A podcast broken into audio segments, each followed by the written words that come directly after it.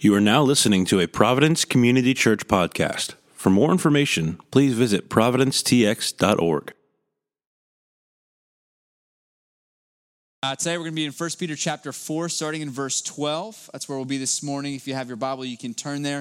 If you didn't bring one this morning, you are in luck. We do have some uh, hardback black Pew Bibles there you can find in the seat pockets in front of you. And in those Bibles will be on page 1016. Um, and so you can turn there to 1 Peter. Once again, it's 1 Peter chapter 4. And uh, when you get there, or maybe if and when, uh, if you're able and willing this morning, if you could stand with me for the reading of God's word, we're going to read it. Um, amen. So, First Peter chapter 4, starting verse 12. So, Providence, hear the word of the Lord.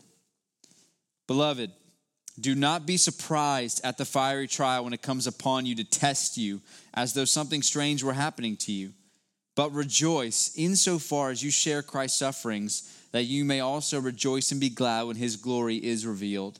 If you are insulted for the name of Christ, you are blessed, because the Spirit of glory and of God rest upon you. But let none of you suffer as a murderer, or a thief, or an evildoer, or as a meddler.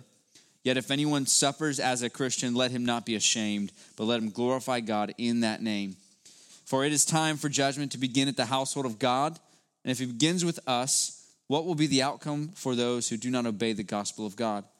And yet, if the righteous is scarcely saved, what will become of the ungodly and the sinner? Therefore, let those who suffer according to God's will entrust their souls to a faithful Creator while doing good. This is the word of the Lord. Thanks be to God. You may be seated.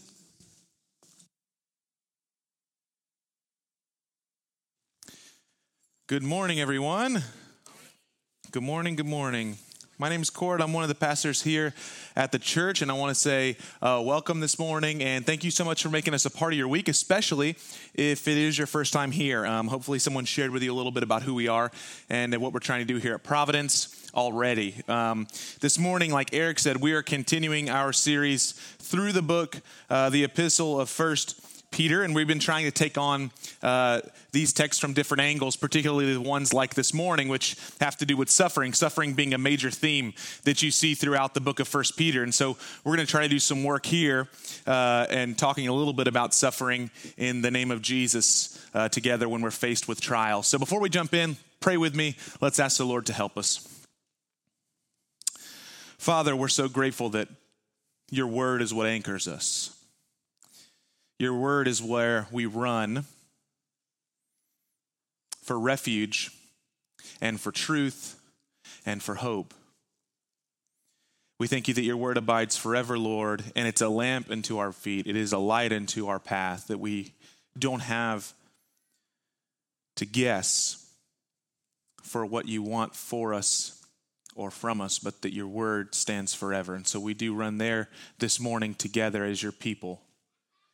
And Holy Spirit, we pray specifically that you would open the eyes of our heart and they open the the ears that we have to hear and sense not not physically lord but spiritually and help us to to glean from your word this morning together. Uh, everything that is needed in each individual family holy spirit i ask that you would provide it and that you would do so by the power of your word that we could stay faithful in the midst of suffering. We love you and we ask these things in Jesus' name. Amen. Amen. So there's six major imperatives that we get that come from this text, and by imperatives I mean commands. Uh, these commands that are given to us by the apostle Peter on how we we ought to operate as Christians who face down suffering. Those six that we get from verses 12 through 19 are uh, that we shouldn't be shocked by suffering. Don't be surprised by it. We should rejoice in it. We shouldn't be ashamed of our suffering or of Christ in the midst of our suffering. We should do good. We should glorify God and trust God. Those are the six that we pick up in these seven verses. And I couldn't help but, as I was reading that and, and reading it through, uh, just think how much this kind of mirrors uh, last week and the week before. In that, if you're not careful when you first read this, you can kind of write off Peter because at first glance, when you think about the hardship and trial and suffering that's maybe coming your way or maybe you're currently facing, the six things that I just mentioned almost seem like laughable and it kind of frustrating, maybe at their worst, right? And examples like uh, like children suffer um, in, in what we would consider minute ways. And yet still they experience it very like powerfully. When I was young, I was a sore loser. I hated to lose, specifically sports games. And now that I've gotten older and I've watched other kids, I see uh, that happen as well. And as I've gotten older, it's not like I've liked to lose anymore. It's just that I've changed the way I react to it, right? Some of you are the same way. You know, you still fight with your, you know, wife over board games. You just, you know, you fight passive aggressively and not as aggressively. But, but kids, you, you notice this, uh, you know, losing a game really like just, it's, it's detrimental. And that kind of like lasts all the way up into high school, especially if you really like sports. And I think if you were to use Peter's advice here to your kid, think about this, who really loves to win, when they lose, think about how laughable it becomes. It's like, you know, your, your kid's done with the game, sweating, having just gotten blown out, and you're like, listen, don't be shocked. Do you think you can win them all? It's like, oh, that's very helpful. then you then you double down on that. You're like, hey, you should really be happy. Rejoice that you lost. or how about this one? This one almost feels condescending. You have nothing to be ashamed of. Don't be ashamed. You're just not that good, right? Then they start acting up, right? They start acting misbehavior. What do you say? You better not act like that. You should be acting good. You need to be even better now, you know? You just got to do better, work harder, work harder. And then of course, if you're if you're a Christian mom or dad, how is how you're acting glorifying God? Have you thought about that, son? See, these things, when you put them into real life, it's like, man, that's really tough, especially with kids. And, and if you're not careful, you can even listen to this from Peter and say, like, that's just not reality when you're really hitting up against the trials and the suffering. And so I say all of that to say, we do have to recognize that Peter's calling us to a certain level of maturity and that that's not going to be easy it's actually kind of difficult any any time you're going to mature there's going to be pain because part of what's being uh, I guess, kind of chiseled away at is some of that, that uh, immature reaction to life and the circumstances of life. That has to be chipped away, our more visceral responses. Peter's chief concern seems to be that he wants to fortify these young Christians at a time when their faith would be most likely to be shaken by persecution, and he wants to really strengthen them. And that's going to be tough. Another thing that we have to address before we jump into maybe the minute points is that I, I think that there are, as the Bible says in 1 Peter chapter 1, various trials that we face up against throughout our lives. And so there could be many categories for suffering, but I'd like to point out maybe two major categories of suffering and then maybe highlight one of them that I think this text is particularizing and show how maybe we are under that, at least at some level, even though we might not recognize it. So here's the two categories. The first one is suffering as a Christian or suffering in Christ. This just means that you are experiencing the natural decay of a broken and fallen world, and therefore you will suffer in various ways simply because you live in that broken world. And yet there's a, a particularized addition to that, namely that you trust Jesus. And so you are just suffering normally, but as a Christian, there's these unique ways that you are called to respond to it, right? Okay, it's number one category. Number two category would be suffering because you are a Christian. This is not suffering in Christ, but this is suffering uh, as a Christian, particularly because you're a Christian. And I think that it's been pointed out that Americans, because we live under a system of, of governance that protects our rights to, say, like freedom of worship, uh, that it becomes difficult for us to really understand these admonitions concerning persecution that are in the Gospels, you know? And so, because of maybe some of our culture, uh, we think it's it's it's not as uh, we're not under that kind of persecution. What am I supposed to do with this? And this text in particular seems to be leaning towards that way.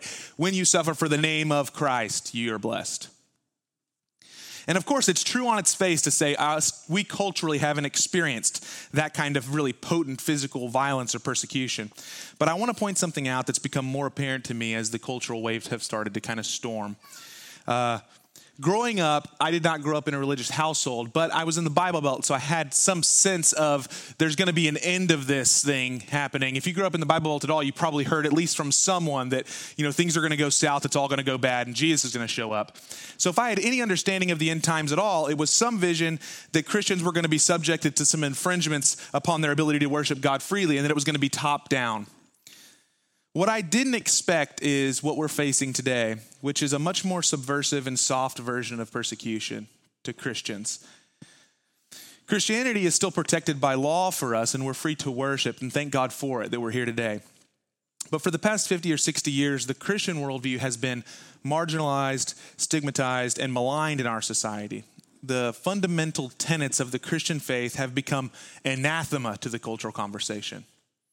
If you bring up the fundamentals of the Christian faith in a conversation about everyday life events, you are castigated as intellectually inferior, silly. Why would you even bring it up? And there are major areas of this kind of stigmatization of the Christian thought that manifest themselves in all of these different institutions in our society. I'll give you a few. In the media, in the entertainment industry, in the arts, in the medical field, and most of all in our academies. When Christians pursue careers in these fields, they start to feel the pressure to slowly relinquish their most tightly held Christian beliefs just so they can be taken seriously and just so they cannot be ostracized by their colleagues.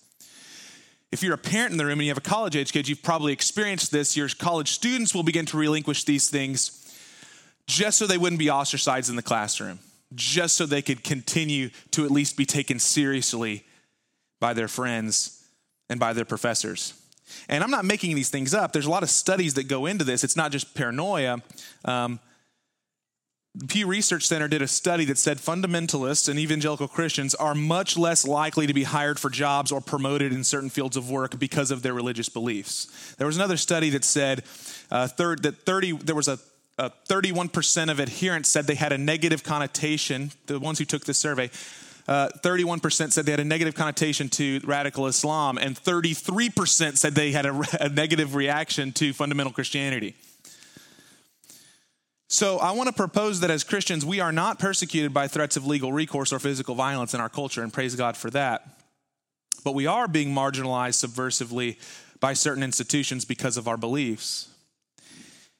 And so, we are much more willing to abdicate those beliefs out of feelings of fear and shame which makes it unnecessary for, for things to be taken away from you when you're willing to give them up because it's just so uncomfortable.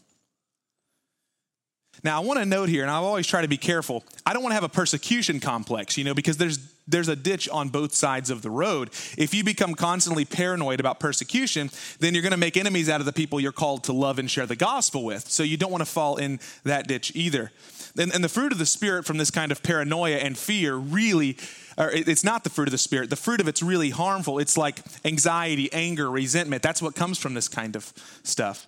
Um, so my hope in pointing this out is, is to avoid that by saying, "Hey, this is real." Because if on the other side, if you ignore the climate of soft persecution, one day we're going to wake up and wonder, how did we drift so far? How did we cede so much ground? And how did we end up where we are right now, both personally and in the church? If you're a little bit older, you're probably like, I already am feeling that way. I'm already wondering how things that used to just become be, be fundamental and normal are no longer fundamental and normal ideas, but they're anathema in the public square. And I think that the reason I want to point this out is because it makes this text all the more pertinent. Because if you read it and you say, oh, the fiery trial is going to come on you for the name of Christ, it's like, okay, maybe in the future I'll try to protect my kids. No, friends, there's already a soft persecution that exists right now. So, as a pastor, I feel obligated to say you have to see it for what it is, both for your sake and for your children, so that there can be a pre- preparedness. One pastor in my early ministry told me, Kort, the prayer of preparation is much more effective than the prayer of desperation, or he says it's better. Now, I want to say that our God is a merciful God and he answers the prayer of desperation. Like, look at the Psalms. But the point is well taken, and that is that we ought to be men and women of prayer preparing ourselves for that which we know inevitably will come, whether that be because we live in a fallen world or whether that be because by the will of God we're going to face up to a moment that's difficult for our faith. Have we prepared for that moment well? And then what I, the question that I want to answer with this text is what kind of worldview undergirds the type, the type of durable and fearless faith in the face of suffering and hardship that Peter is talking about here with his six admonitions that almost seem comical? Like, what's the worldview that's undergirding that? Because something has to be propping you up to be able to do good in the face of suffering, to trust and honor God in the face of suffering, to rejoice in the face of suffering. These are not normal reactions, they are counterintuitive. So, what's actually undergirding that? All right, let's jump in 1 Peter chapter 4 verse 12. Beloved, do not be surprised at the fire trial when it comes upon you to test you as something strange or happening to you, but rejoice insofar as you share Christ's sufferings, that you may also rejoice and be glad when his glory is revealed. So, number one is since Christ has forewarned us of trial and hardship, we can stand in the face of it. John chapter 16, verse 33, Jesus says that in the world you will have tribulation, but take heart, I have overcome the world. He warned his disciples of this. If uh, I don't know if any of you husbands feel this way, there are many times where I'm reminded that my wife does parenting better than me, like a lot. And one of them in particular is the way that we both approach the idea of going to the doctor. The way that my wife does this is she forewarns my kids about what might happen so that they're prepared. Now, I'm always like, why are you telling them? I just think it's much easier if, like, it's all of a sudden I'm like, Doc, just do it. Boom, shot, you know, and they're like, ah, you know, they freak out. Now, that would never go well. I don't know why in my mind I think it would go well. But I'd rather avoid the kind of like fear on their faces whenever you say, yeah, you're probably to have to get a couple shots. That's my wife just walking them through all the suffering. I'm like, don't tell them about it. And yet, that's exactly what the tack that Jesus takes with his disciples. He says, Listen, here's the thing in, in the world, you're going to have a lot of tribulation. Listen, they hated me, they're going to hate you. So he's just walking this through with his disciples. I'm like, Jesus, this is not how you build the church. Just let it happen to them, you know? Like, tell them the good stuff. That's not what he does.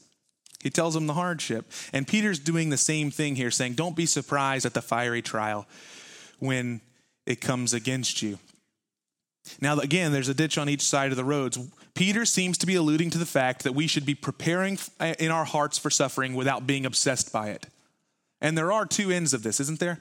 That's the real fear I have with my kids. I'm like, well, now is, is Jonas just going to be obsessed about it? Like he can't stop thinking about it, it's going to overtake him.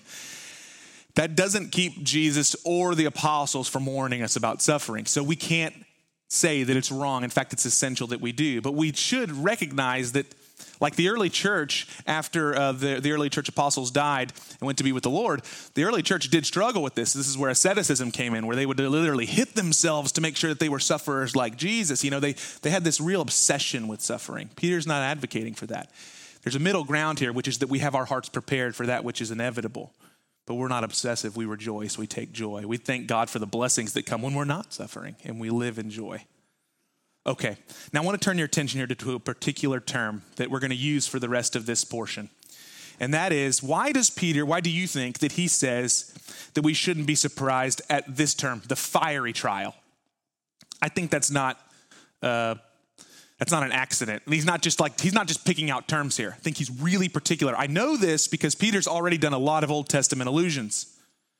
Now, I want you to think what Old Testament, if you think with your Old Testament lenses on, what is he getting at? Well, the first one that comes to mind is the uh, maybe the least obvious one, and that is um, in the Old Testament, the prophets regularly say God is a great refiner and that he puts us into the crucible of suffering, the fire, and that like if we are vessels of silver, the silver is put into the fire, and the impurities of the metal, the dross, rise to the surface, and our God wipes the dross away until he sees his reflection in us. God is a great refiner, and that suffering is a great crucible, a great fire, and that when we go through suffering, the impurities and the sin and the darkness that's inside of us gets sanctified out by God as he continues to allow what is difficult to, to take out that which is evil.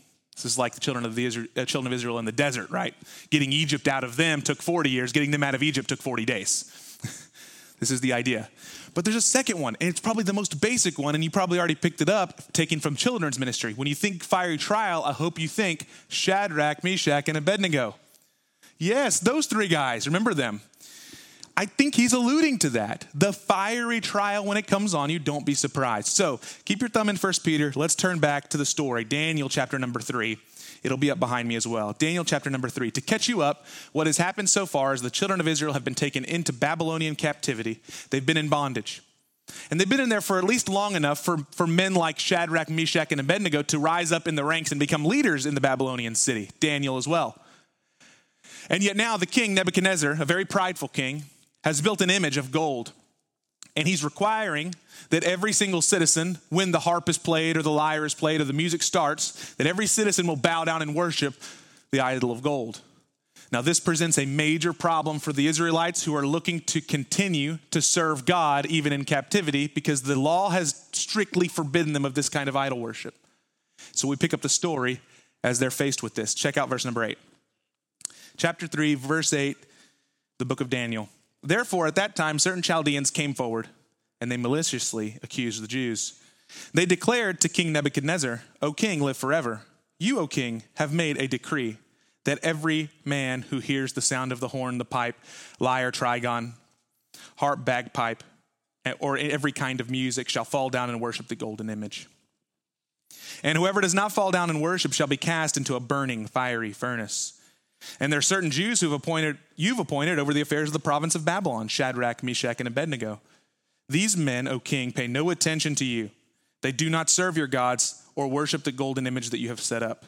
Then Nebuchadnezzar, in furious rage, commanded that Shadrach, Meshach, and Abednego be brought. So they brought these men before the king. Nebuchadnezzar answered and said to them, Is it true, O Shadrach, Meshach, and Abednego, that you do not serve my gods or worship the golden image that I have set up? Now, if you are already, when you hear the sound of the horn, pipe, lyre, trigon, harp, bagpipe, and every kind of music, to fall down and worship the image that I have made, well and good. But if you do not worship, you shall immediately be cast into a fiery furnace. And who is the God who will deliver you out of my hands?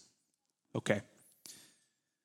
So there's so many things to consider here, right, in this story. Well, first, in a moment here, you're going to get the answer that these two, how they respond. It seems to me these two, these three men did not live in a fantasy world where they thought that this kind of opposition would never come to their doorstep. Now, part of that probably comes from experience. They've already been led away into Babylonian captivity. But I also think part of that is because of their worldview, which was developed in the Pentateuch. It's developed in the very story of God Himself when it starts in Genesis with sin entering the world into the garden. Christians, we've talked about this throughout all First Peter we know that in a sinful and fallen world that there are deeply broken and grotesque events that happen and opposition that happens particularly to the things of God and the people of God. That's the that's the rule, not the exception. Sometimes we wish that it were the exception, but it's not. Babylon is a Babylon is a grotesque place, but listen to me on this. In some ways, it's no more grotesque than Rome was. And listen to me, this is going to seem rough, and I'm not saying that it's apples to apples, but in some ways, it's no more grotesque than every society that's ever been, including our own. And that is because human beings that do not honor God or honor Him as God will ultimately be given over to their own sinful devices and create even policies and procedures and whole structures that facilitate darkness. And we have to be able to see that for what it is. Now, I love Shadrach, Meshach, and Abednego's answer. Check this out. Verse 16 Shadrach, Meshach, and Abednego answered and said to the king, O Nebuchadnezzar, we have no need to answer you in this matter. The gall. We have no need to answer you in this matter. I mean, this guy's, he's the king, he's the guy. And if you've done any history about Babylonian kings, they are ruthless the kind that will make shivers go up your spine. I'm talking ruthless. And these three men stood up and said, We don't even have to answer you. But they do.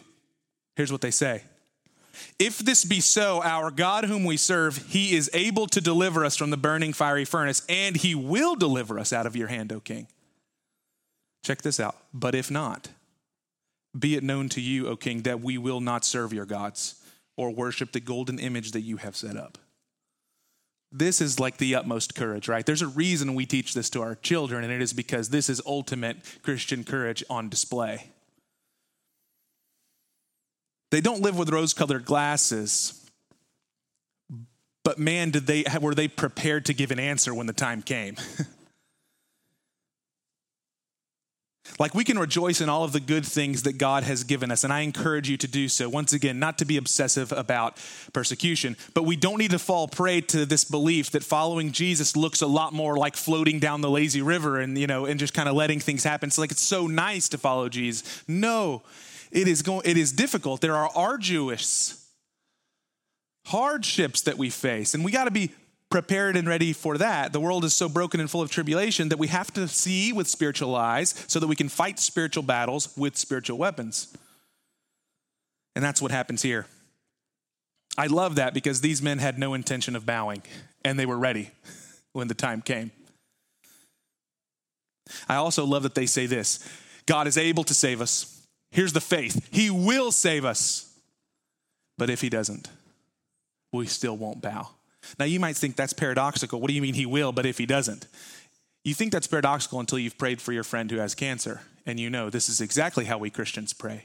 God, we know you're able. And God, we believe and know you will. But even if you don't, God, you'll get the glory. And we trust you no matter what. This is what it means to be courageous in the face of suffering and faithful. Is that we know our God is able, we believe that he will deliver us, but even if he doesn't, we know that ultimate deliverance, or as Paul says, to live is Christ and to die is gain. And that's what these men knew. Okay. They had courage, they committed to the truth. And I just want to point out here that these men had already been silenced, but this was their line. And I want you to think of this, and I'm not going to spend too much time on it for the sake of time, but think about it in, in our culture. They already could not speak openly the truth for fear of retribution, but now they were compelled to say that which was not true, and that was the line in the sand. It had gone beyond you telling me what I cannot say to telling me I must lie and I must worship and praise that which I know has no worth or wor- no worthiness of worship and praise. That was the line for them. And I have to imagine that for Shadrach, Meshach, and Abednego, that they had already decided where their line was and they stood on it when the time came. Okay. Now, keep your thumb there, and I'm just going to read 1 Peter as Peter continues. If you're insulted for the name of Christ, you're blessed because the Spirit of glory and of God rests upon you. But let none of you suffer as a murderer or a thief or an evildoer as a meddler.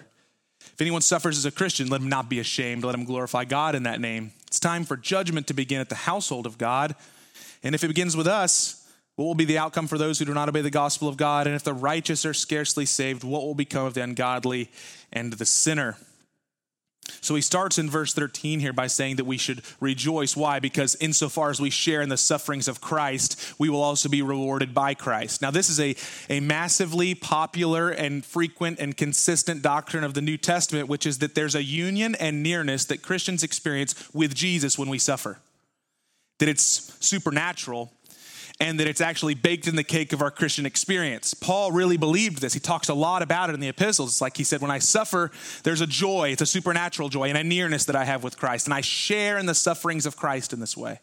I want to make mention of this. In no way do I think that these apostles are saying that we suffer like Christ suffered or in the degree to which Christ suffered on the cross. No. It's that we suffer and share in the sufferings of Christ because we mirror in a small way, Christ's sufferings before a watching world, and He sustains us, He meets us there. Another way to put it is that we can endure with Christ because Christ suffered for us, and He will meet us there. We can endure for Jesus because He suffered for us, and He won't leave us alone. You see, to be marginalized or stigmatized or unaccepted or mocked for your faith is a painful thing. Or how about Shadrach, Meshach, and Abednego to be threatened? That's not fun. But there's an intimacy that is created that is almost unexplainable unless you've experienced it. And there is a reward that is promised for everyone as we withstand these trying moments. When we suffer, the Spirit of the glory of God rests upon us. Okay, now let's turn back to Daniel. Let's read a little bit of what happens here. Verse 19.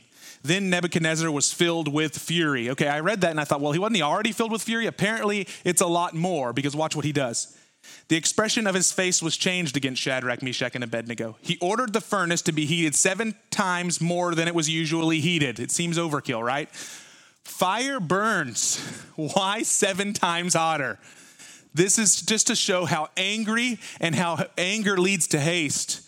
And this guy is so mad. He's offended. And there's a lot to be learned from that, maybe most of all, that when you stand just simply to worship and honor God, in the face of people who believe that they are God, nothing makes them more angry. Nothing makes the prideful man more angry than you scorning his pride. So, what does he do? He orders some of the mighty men of the army to bind Shadrach, Meshach, and Abednego and to cast them into the burning fiery furnace. And then these men were bound in their cloaks, their tunics, their hats, and their other garments, and they were thrown into the burning fiery furnace. And because the king's order was urgent and the furnace was overheated, the flame of the fire killed those men who took up Shadrach, Meshach, and Abednego. So, legitimately, the guys who were just, it's their whole job just to throw people into the pit, they died that day. Total bummer, right? It's like your boss just gets hasty and, and then you're like, oh man, you go in there scorched. And the three men, Shadrach, Meshach, and Abednego, fell bound into the burning fiery furnace. Okay. Something to think about here. Sometimes trial does not end as quickly, nicely, or neatly as we would expect or hope. Have you ever experienced that? Put yourself in Shadrach, Meshach, and Abednego's shoes. They stand fiercely and courageously for God. And you, if it were a movie, you would think that then the Lord would show up. You know, if it were a cartoon, you would think that then Jesus, a Christophany of the Old Testament, he would say, and I'm with them, you know, and he'd stand up at that moment. But instead, what happens? They start to get their hands tied. Imagine being them. Oh, man. They get thrown to the mighty men of the army. So, like the strong guys show up, you know, Deebo shows up, and how he's going to start tying your hands up, tying your ankles together. It's rough. Not only that, but then you hear the king say, Make the fire seven times as hot. You start smelling the smoke as you're waiting your doom. You might think, oh, but, uh, you know, that's so foreign to me. But it's foreign to you maybe in its intensity, but it's not foreign to you if you've ever suffered for a length of time that you felt was unjust. Because you probably have wondered, God, I'm why is it that you're allowing this to tarry and go on? Why so long? Why so often? Why so much? Why is it that when one shoe drops, it's not that shoe, but then another shoe, and then another shoe, and then another shoe, and then you're like, when is it ever going to stop? And suffering has a way of making idolatry seem enticing, doesn't it? Because if you feel like you're already at the bottom and then you're threatened with idolatry or threatened with death if you don't just follow after the idol, then you're like, well, what do I have to lose? I'm already at the bottom. And that's where Shadrach and Meshach and Abednego were, right? They are, now you're at the bottom. It's like, might as well cave now. They don't cave. And instead, they get thrown into the fiery furnace. Now, you guys know the story, but I love reading it because there's a lot of details here that are really interesting. Listen to verse 24.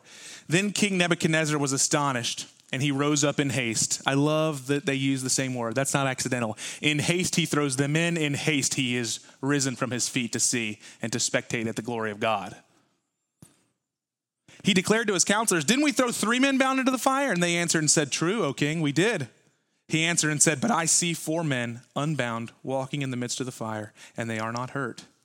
And the appearance of the fourth is like the son of the gods. When we bind ourselves to Christ by faith, it doesn't matter how the world might try to keep us imprisoned, we are truly freed. And where the Spirit of the Lord is, there is true liber- liberty. And the intimacy that we experience when we face trial is found because Christ always meets us in the fiery trial and he protects us from the worst of harms to sustain us to the very end. I'm not saying that, like Shadrach, Meshach, and Abednego, there weren't Christians that actually did get burned, but the worst harm that we, you and I could ever face has already been faced by Christ on the cross. And he has shielded and protected us from the worst judgment that we could ever have.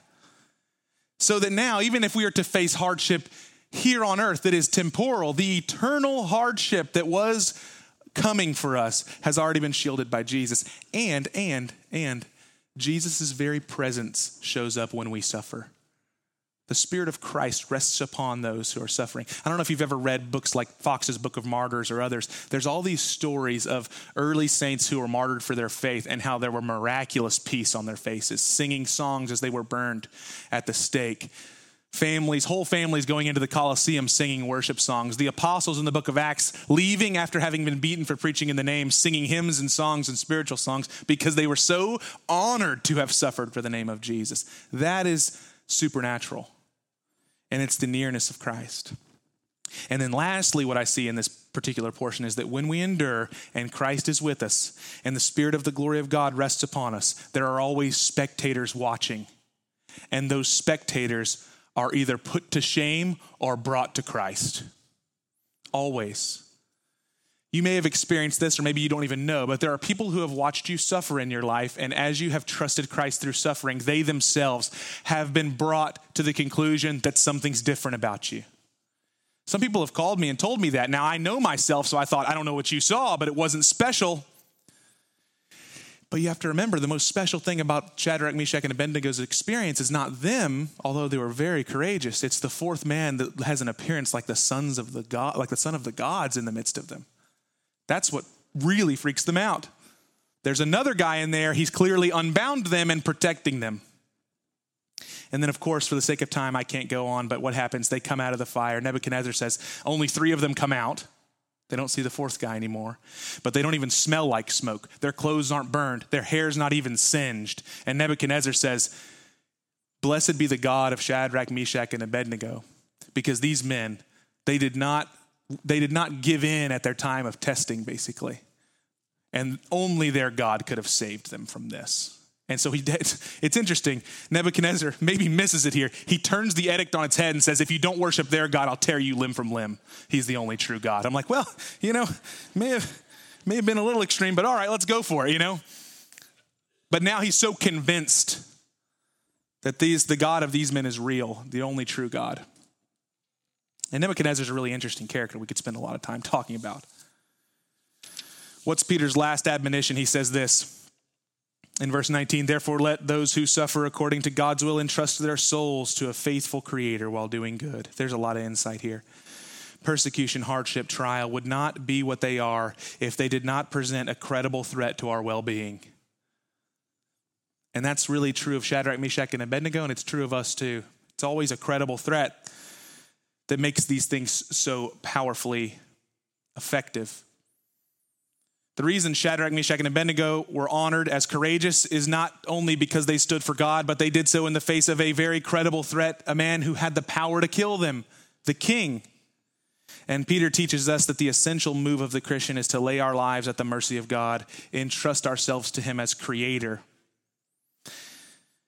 Peter says that He's a faithful creator. He is underlining and underscoring two major attributes of God number one, His trustworthiness, and number two, His powerful authority.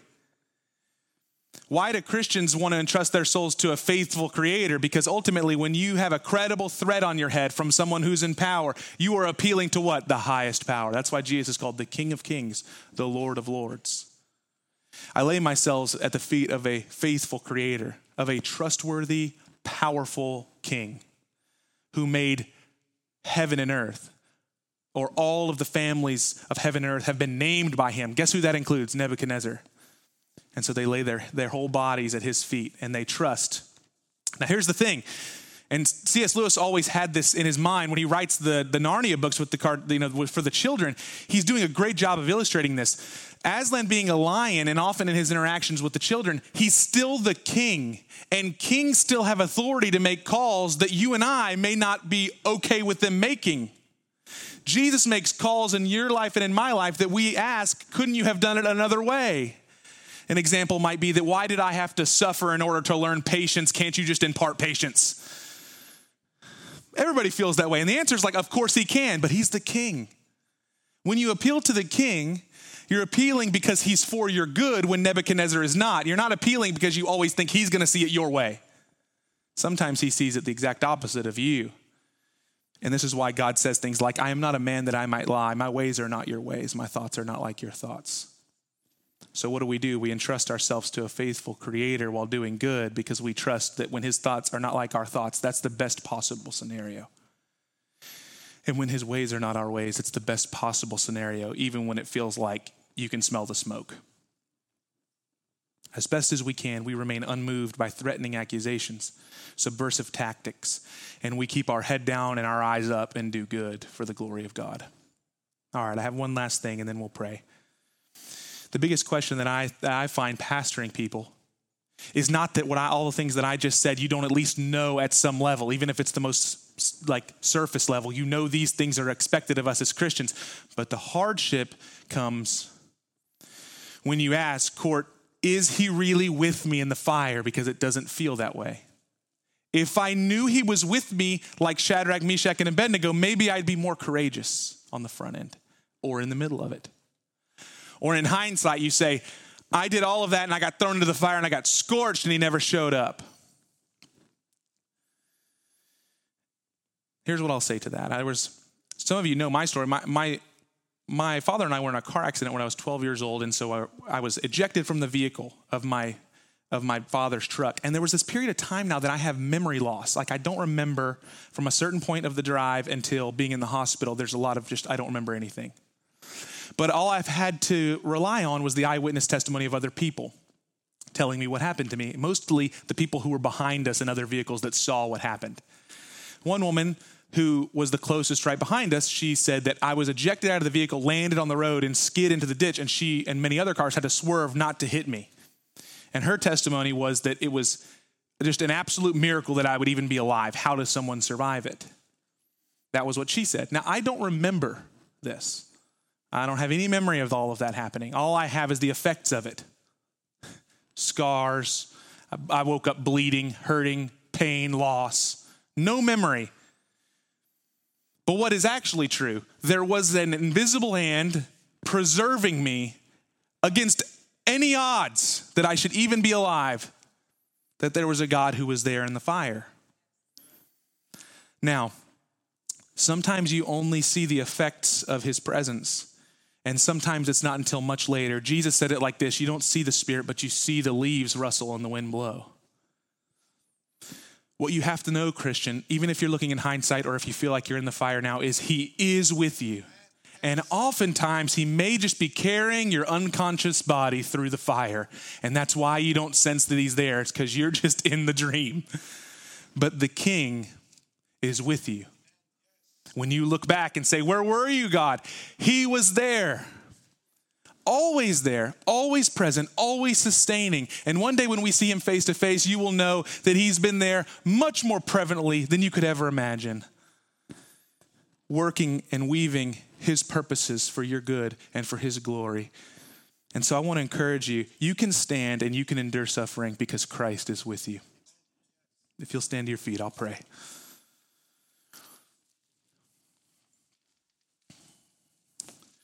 Jesus, we can be sure that you will not shy away from us in our suffering because you already endured the cross. Thank you, Jesus, that you face down suffering and that you don't despise us when we're at our lowest. Thank you, Jesus, that you're with us. Your nearness, I ask, Holy Spirit, would you help us to experience your nearness in the taking of communion? That it would be more than just an act of repetition, but in the bread and in the wine, that we would know that you are as near to us as this meal. As we sing, would you help us to be reminded that even when it smells like smoke, that you have already blunted the end of the spear that was aimed at our hearts? And help us to say, like Paul, Lord Jesus, to live as Christ, to die as gain. Help us. Help us. Would you strengthen those who are weak and feeble this morning? Would you encourage those who are faint hearted this morning, Holy Spirit? Would you admonish the idle right now, Lord, that are looking at the idols and saying, What do I have to lose? God, keep our eyes set on you. Strengthen us, Lord, not just for what is, but for what is to come. We trust you. In Jesus' name, amen.